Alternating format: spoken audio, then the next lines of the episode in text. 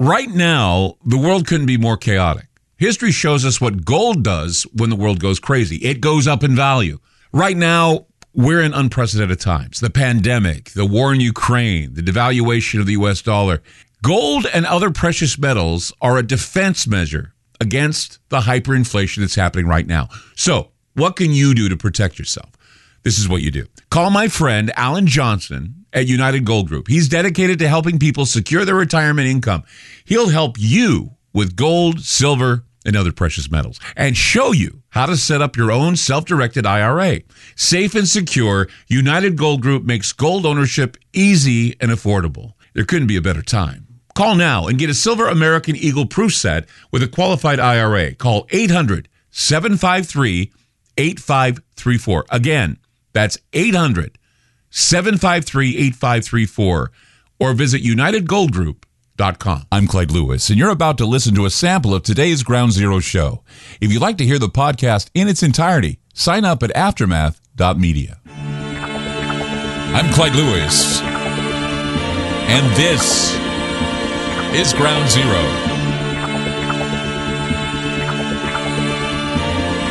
The number is to call tonight 503 225 0860 or 866 536 7469. Lately, I've been seeing a lot of political stuff on the internet. I think it's because we just had an election day or something. What was it, yesterday here in the state? I don't know.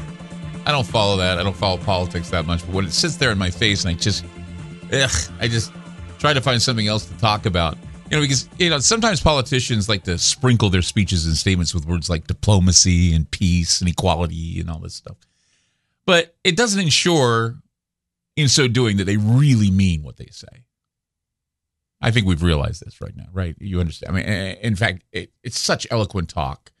And it could be a cover up for the real intentions that they have, which may be the very opposite to diplomatic solutions and peaceful coexistence, to solving the world's problems. See, the problem with politics, actions count more than words. And I see no action. All I see is Trump camping out in people's brains, especially the liberal left. A good point in this case, where we're hearing about the sprinkling of diplomacy, peace, and equality, is when Joe Biden, I, think it was back in uh, 2021, it was uh, February 4th, 2021. Joe Biden said during a talk at the State Department, he said, quote, diplomacy is back at the center of our foreign policy, end quote. Then he repeated the same message a few months later in a speech at the United Nations on September 21st, 2021, saying that, quote, we're opening a new era of relentless diplomacy and pledging that we are not seeking a new Cold War or a world divided into a rigid bloc. And to well be understood, Mr. Biden made the following commitment. He said, We must double, redouble our diplomacy and commit to political negotiations, not violence, as the tool of first resort to manage tensions around the world.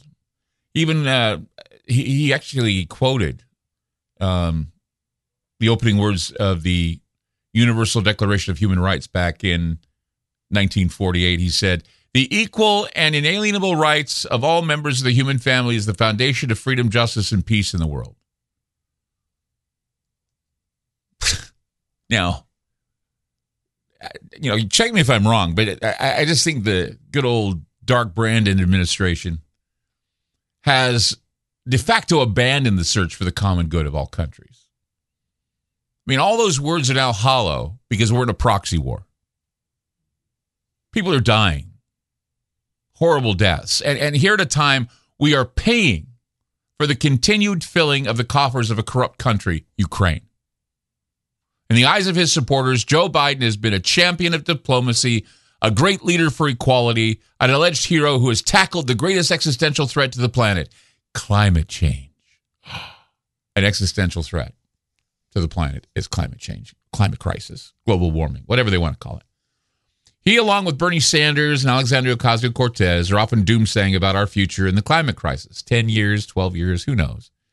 That's all got. That's all the time they say we have left. The hourglass is, you know, dropping the sand. And they keep reminding us that global warming is real and that it's the fault of our way of life that has to change in order to force some dystopian sustainability ideal that we know includes depopulation of the planet. Net zero, right? Or the idea of, of zero carbon. Zero carbon means we die. It means plants die because we give off carbon, carbon dioxide. Um, we breathe in the oxygen. We give carbon dioxide to the plants. The plants then give us oxygen. It's, it's, it's a nice exchange, but they want to destroy it. They keep reminding us that climate change is real. Climate change, we need to do this. More jobs. This is what's going to do. Blah, blah, blah. Promise, promise, blackmail, gaslight, everything they do. And people are still believing it. A lot of people are. Because I hear it all the time. I hear it used in, in TV shows. I hear it used in movies. Got to be climate change, blah, blah, blah. No. No. It, it, just keep reminding us of all this when we have wars we're fighting, when these wars are depopulating the planet and destroying the environment. I mean, the, the, the, wars they are fighting in right now are in direct contrast to the scolding we get about how we're all in this conspiracy to destroy the planet together. Wars destroy the environment, they eat up energy.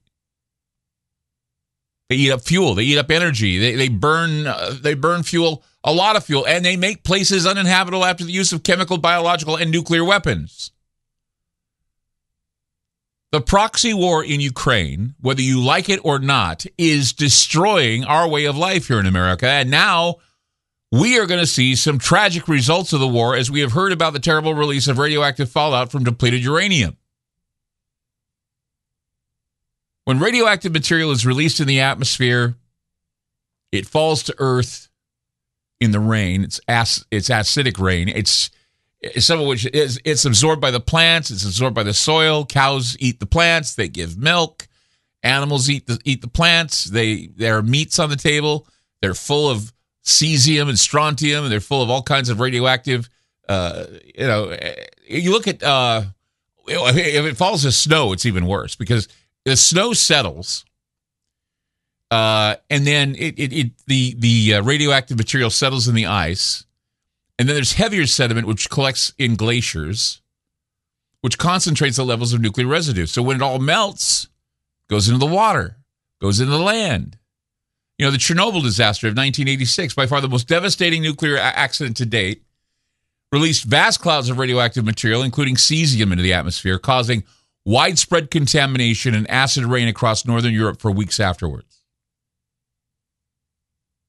So, of course, my curiosity was piqued after the attack on the depot in Ukraine.